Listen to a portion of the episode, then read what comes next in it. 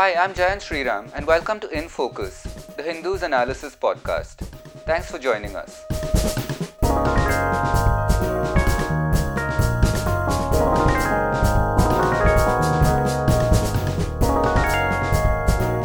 This is the daily COVID update show. Uh, this is our 17th episode, and we are recording on Monday, the 6th of April. Once again, we have uh, several things to get through, so I've made a topic list up at the start uh, to provide a helpful guide, uh, both for our listeners as well as for our participants today. That is uh, Suhasini Haidar, National Editor, uh, Jacob Koshy, Deputy Science Editor. So the topics, uh, basically from the start, that's hyd- hydroxychloroquine, what's happening with that in terms of uh, India exporting to other countries, and what US President Donald Trump uh, has asked for some uh, hydroxychloroquine to be uh, given to the US. Uh, we move on then to Health Ministry. Uh, the numbers and percentages announced by the Health Ministry today about COVID 19 in India. an interesting story about tigers and COVID 19. And lastly, a broad topic are we preparing for mass testing um, in the South Korea style? So, right, uh, guys, um, thanks for coming on the show once again. Uh, so, Hasni, let's uh, start with the hyd- hydroxychloroquine issue. Hi, Jan. For short, it's called HCQ, right. and it's essentially an anti malaria drug. Um, but ever since uh, last month, when uh, the US president himself said that it was what he called a game changer drug that could be used along with an antibiotic called azithromycin um, uh, to show results amongst uh, coronavirus patients, we've seen the demand for this drug really rise. Uh, now, what happened was uh, on March 25th, uh, the government actually put out a notification saying uh, it wanted to ban the exports of HCQ, um, but not entirely. It made certain exceptions, uh, orders that had already been passed for the HCQ, uh, as well as manufacturing orders that were that had taken place inside SEZs, special economic zones, or finally, um, HCQ supplies that had been determined by the Ministry of External Affairs as uh, needed for humanitarian needs of one of the countries that was demanding it. What was interesting is that uh, on April 4th, the Directorate General of Foreign Trade actually changed that notification and said no more exceptions. So we're now in the situation where the government has only 48 hours ago said there will be no exports under any circumstances of HCQ. But over the weekend, we have seen several leaders apparently call up or several governments get in touch with the Indian government, most notably US President Donald Trump and now Brazilian President uh, uh, Bolsonaro, both of whom who have said very publicly that they have requested Prime Minister Modi to remove the, the ban on the export and to consider their orders in particular now, both the US and Brazil are actually amongst countries that had placed advance orders. We understand Brazil had even paid up for a lot of those orders of HCQ. Uh, and uh, we understand that there could be as many as 30 countries in all that are requesting India to revoke the ban. So the question is going to be is India going to revoke that ban just 48 hours after they put it in place? Uh, certainly, there are many things to consider on both sides. Uh, and and you know the industry itself is saying we do have enough stocks for the moment, and we can manage both the internal demand as well as the buffer required as well as the external demand. Uh, but there are enough advocacy groups uh, that are pointing out that India is, and Jacob's going to tell you a little bit about the numbers, but uh, they are pointing out that if there is some kind of escalation in cases, and remember, HCQ is being used not only as a possible treatment line, but it's also being seen as a uh, prophylaxis. is given to health workers who are uh, who are dealing with coronavirus patients. That the demand might suddenly spike, in which case India might face a shortage, even though it is the biggest uh, manufacturer in the world. Uh, so, uh, a tough situation, Jayant, for the government. We understand there have been two meetings already of the Empowered Committee uh, that is looking into just how much India needs to keep in terms of its own buffer stocks. Uh, but it's not going to be an easy decision if it does decide to revoke them. We did speak to Ministry of External Affairs officials. They want to say nothing officially yet, but they are they are saying they are hopeful that the government will reconsider that ban. Okay. Um, this is something I'll take up with Jacob perhaps, but I did kind of hear that HCQ was uh, cheap and easy to produce again. But Suhasini, um, just can we just get to the calibrated uh, lockdown um, issue? What what is it that the Prime Minister said today that was actually different from um, the staggered lockdown strategy that he discussed with uh, the chief ministers last week? Um, well, Jayant, we're we're now in um, uh, in a sort of uh, uh, the the kind of lead up to the end of the first announcement uh, of the lockdown. Remember, uh, in the beginning, the government said that the lockdown is until April 14th. So we're in the last week of that. And in the next couple of days, we'll know for sure whether the government plans to lift the lockdown, in what protocol it is going to lift that lockdown as well. Uh, but ahead of that, what is interesting is that Prime Minister Narendra Modi met with his cabinet, the first virtual cabinet meeting, if you like, video conferencing with them uh, in which he spoke about the need to get as much feedback as possible on how the lockdown is going and what are the suggestions in terms of um, uh, sort of uh, uh rolling back the lockdown. Now, we know that it is not going to be one single shot, that uh, after the 14th and the 15th, we are still not going to see all restrictions lifted, but there is going to be a kind of staggering of them. So the government wants to see first what are the essential services that can be expanded to take in some of the not so essential services but needed services? What are things that can make people a little more comfortable? Um, maybe help the, the people who are out there, particularly the migrant labor, uh, farmers, people who have not been able to sell their produce, uh, that sort of thing. I think after that is, uh, you know, from what we understand of how the cabinet meeting went, they will talk about opening other things, more shops, perhaps, more other um, outlets until they finally get to uh, the, the things that really are not as required. And uh, as we've been saying all along, Jayant, it is going to go perhaps in reverse order, in a much more slow pace than it was in terms of how the lockdown came in. But you know, in reverse order to what was put in into place, you know, Section 144 at some point, and then of course, uh, the, the malls and the cinema theaters as well. But for the moment, what we understand is that the Prime Minister has asked for feedback, and a final decision is likely only to happen later this week. Okay, that's something that we would normally spend more time on, but we have, as I said, lots of topics to move on to today. Uh, Jacob, uh, just just on the HCQ thing, actually, the question that I wanted to ask, besides the whether it's uh, cheap to produce or not, is uh, have we in India determined ourselves whether it's an effective treatment? Uh, I hear that there are some tests going on about, uh, with that. so the I- Indian Council for Medical Research has also recommended the uh, hydroxychloroquine and azithromycin combination in very specific uh, in a very specific cohort. Again, there are no India-based studies on this. They are relying on medical rit- literature and medical evidence that has um, uh, that abound that that already exists in other countries. And again, very surprisingly, uh, what has been endorsed for India is for healthcare workers, and the ICMR says that this it is going to uh, look at the evidence that is collected from healthcare workers down to uh, to determine whether it is a safe uh, combination or not. So, in a sense, it's a kind of a trial uh, that you know the healthcare workers in India are kind of uh, experimenting uh, themselves with to determine the efficacy of it. But given that you know this is an emergency situation, there are different protocols in you know what is considered a safe kind of uh, protocol for testing the efficacy of a combination. There are different different countries are trying out different kinds of uh, combinations of efficacy trials among healthcare workers, among patients. So it is only the cumulative information and knowledge that comes out from several trials all over the world that you know this can its effectiveness can uh, really be tested. Okay, right. So Jacob, just before that small detour, I wanted to actually ask you about uh, the, the, the numbers released by the health ministry today, some interesting percentages. Uh, what are the highlights? What can we read into them?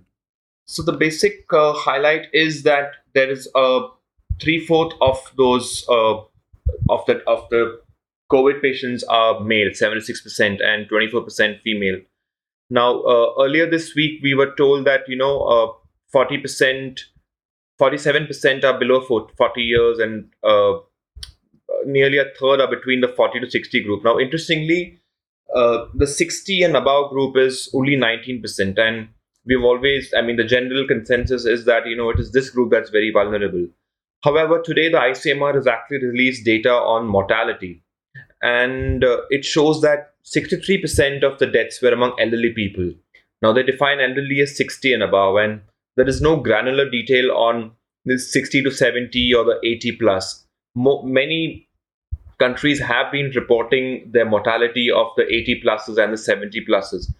Most most significantly to emphasize that you know it is this category that is most vulnerable to deaths, but we don't have such a breakup. But what is you know slightly reassuring is that only 7% of the deaths in India were below 40 years.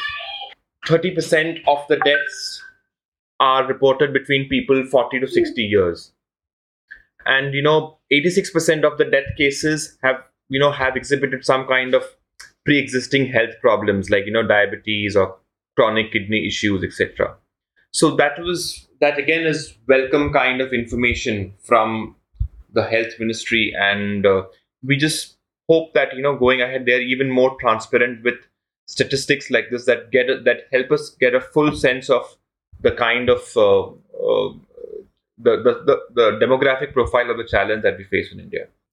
Uh, this is the first time they're releasing statistics of this nature. Yes, of the death uh, of the deaths in India. This is the first time. Right. But you know, last week on Saturday is when they released the the age profile of you know of of the patients.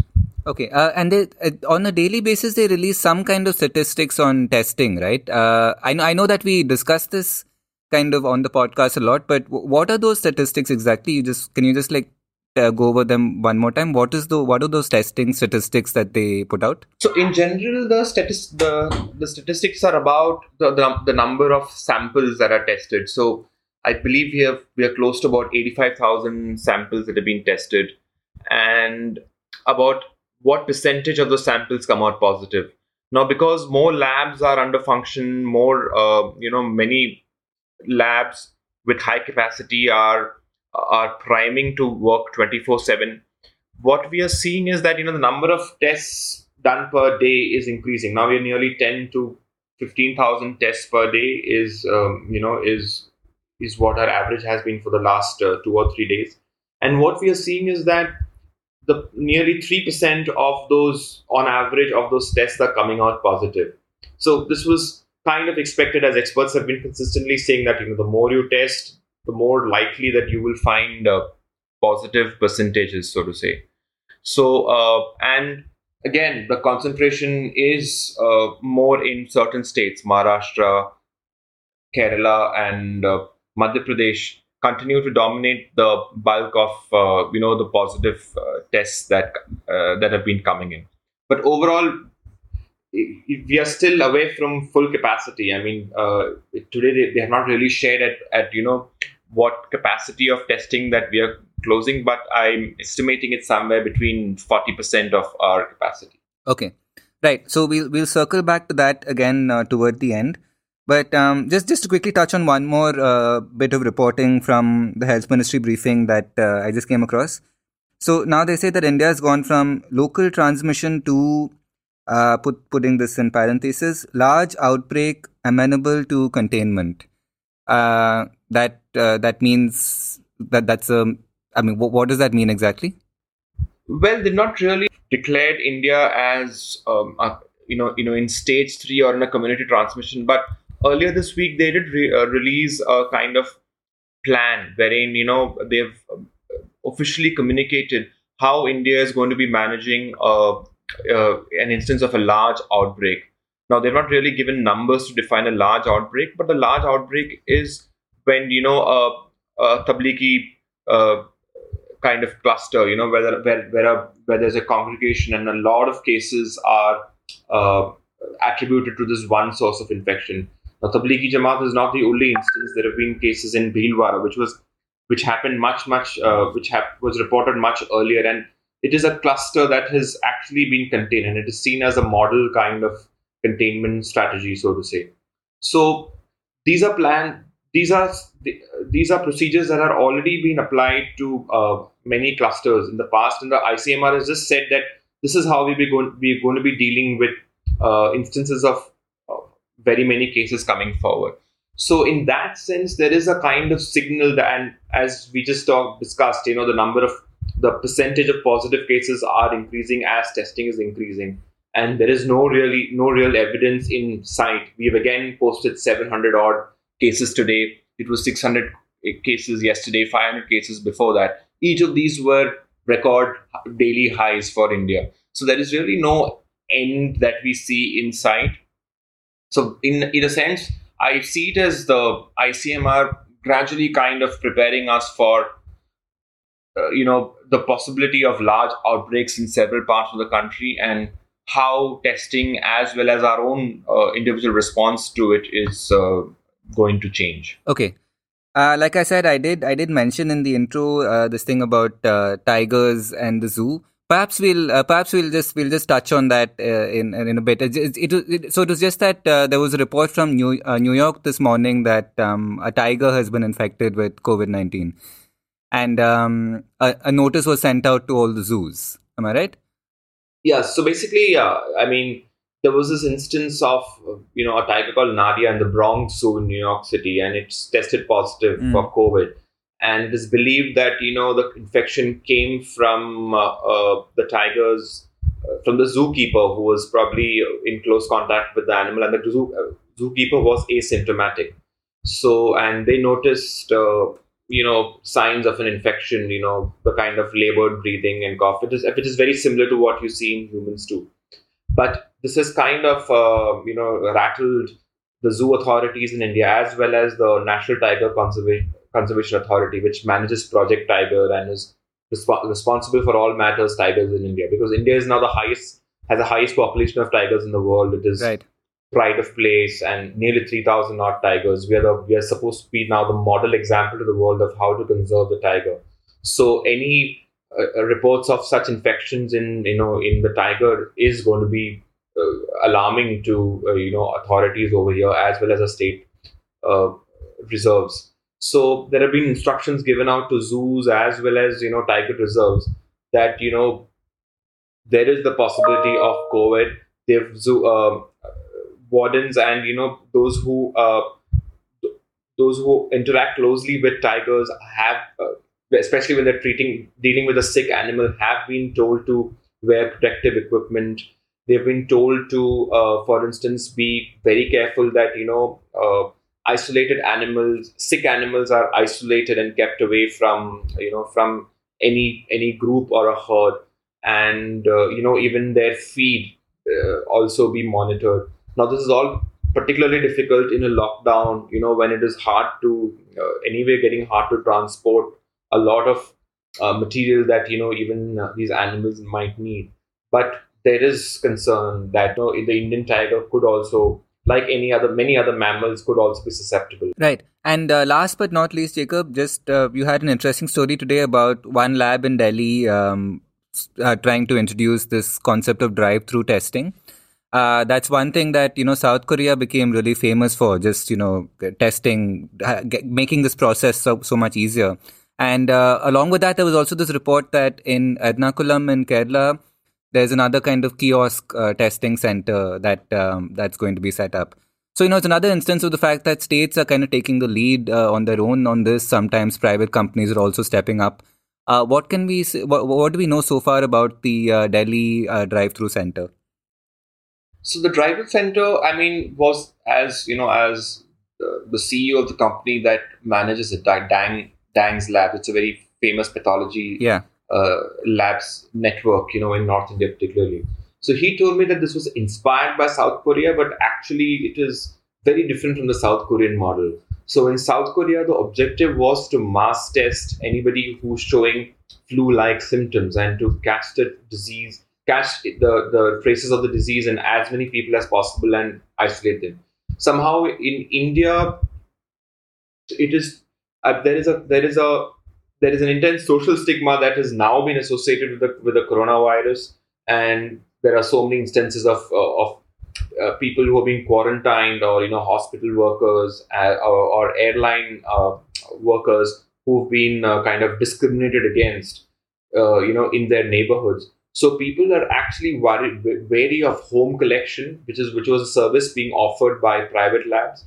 And because of this uh, wariness, this company uh, just kind of innovated and uh, and realized that there is potentially a market for people wanting to get tested for COVID, but not wanting to, let's say, reveal, uh, you know, uh, set any alarm bells off in their neighborhoods. People were also concerned that you know the lab personnel who, though they come in with with extremely highly protective gear, they might because they're tra- traversing and dealing with with a contagious virus and going to different localities, they too may pose a risk of infection to others. So to deal with to minimize contact, minimize uh, exchange, you know, they've innovated, they've borrowed the South Korean model. But however, unlike in South Korea, you need you need a doctor's prescription uh, for COVID testing to actually uh, sign up for this drive-through test over here. You need to, you know, enroll online. You need to pay all the money up front. You need to uh, you need to ensure that you know the car that you're coming in. You share the details of that car beforehand, and the whole process is a kind of 20 minute exercise in terms of how how you must approach the testing center, how the sample will be collected. So yes, there is some borrowing in those ideas, but uh, it reflects, I believe, uh, a different mentality. Only time will say whether this will be expanded in a more, uh, you know, in a in a bigger way to expand the sheer scope of uh, of testing. Kiosks as well as private sector stepping in, yes, because there is the se- and there is a sense that this pandemic may be much bigger, especially if we were to enter in a, into a stage three, then it is really mitigation and you know rapid testing that really matters it looks like we are still some of some time away from that, and I hope and sincerely hope that we really do not reach a stage like that. Right. Uh, once again, I think we managed to cover quite a lot of topics in this one podcast. Uh, Jacob, thanks once again for uh, joining me. We'll see, we'll speak to you again tomorrow, presumably. See ya. Bye. Thanks, Jen.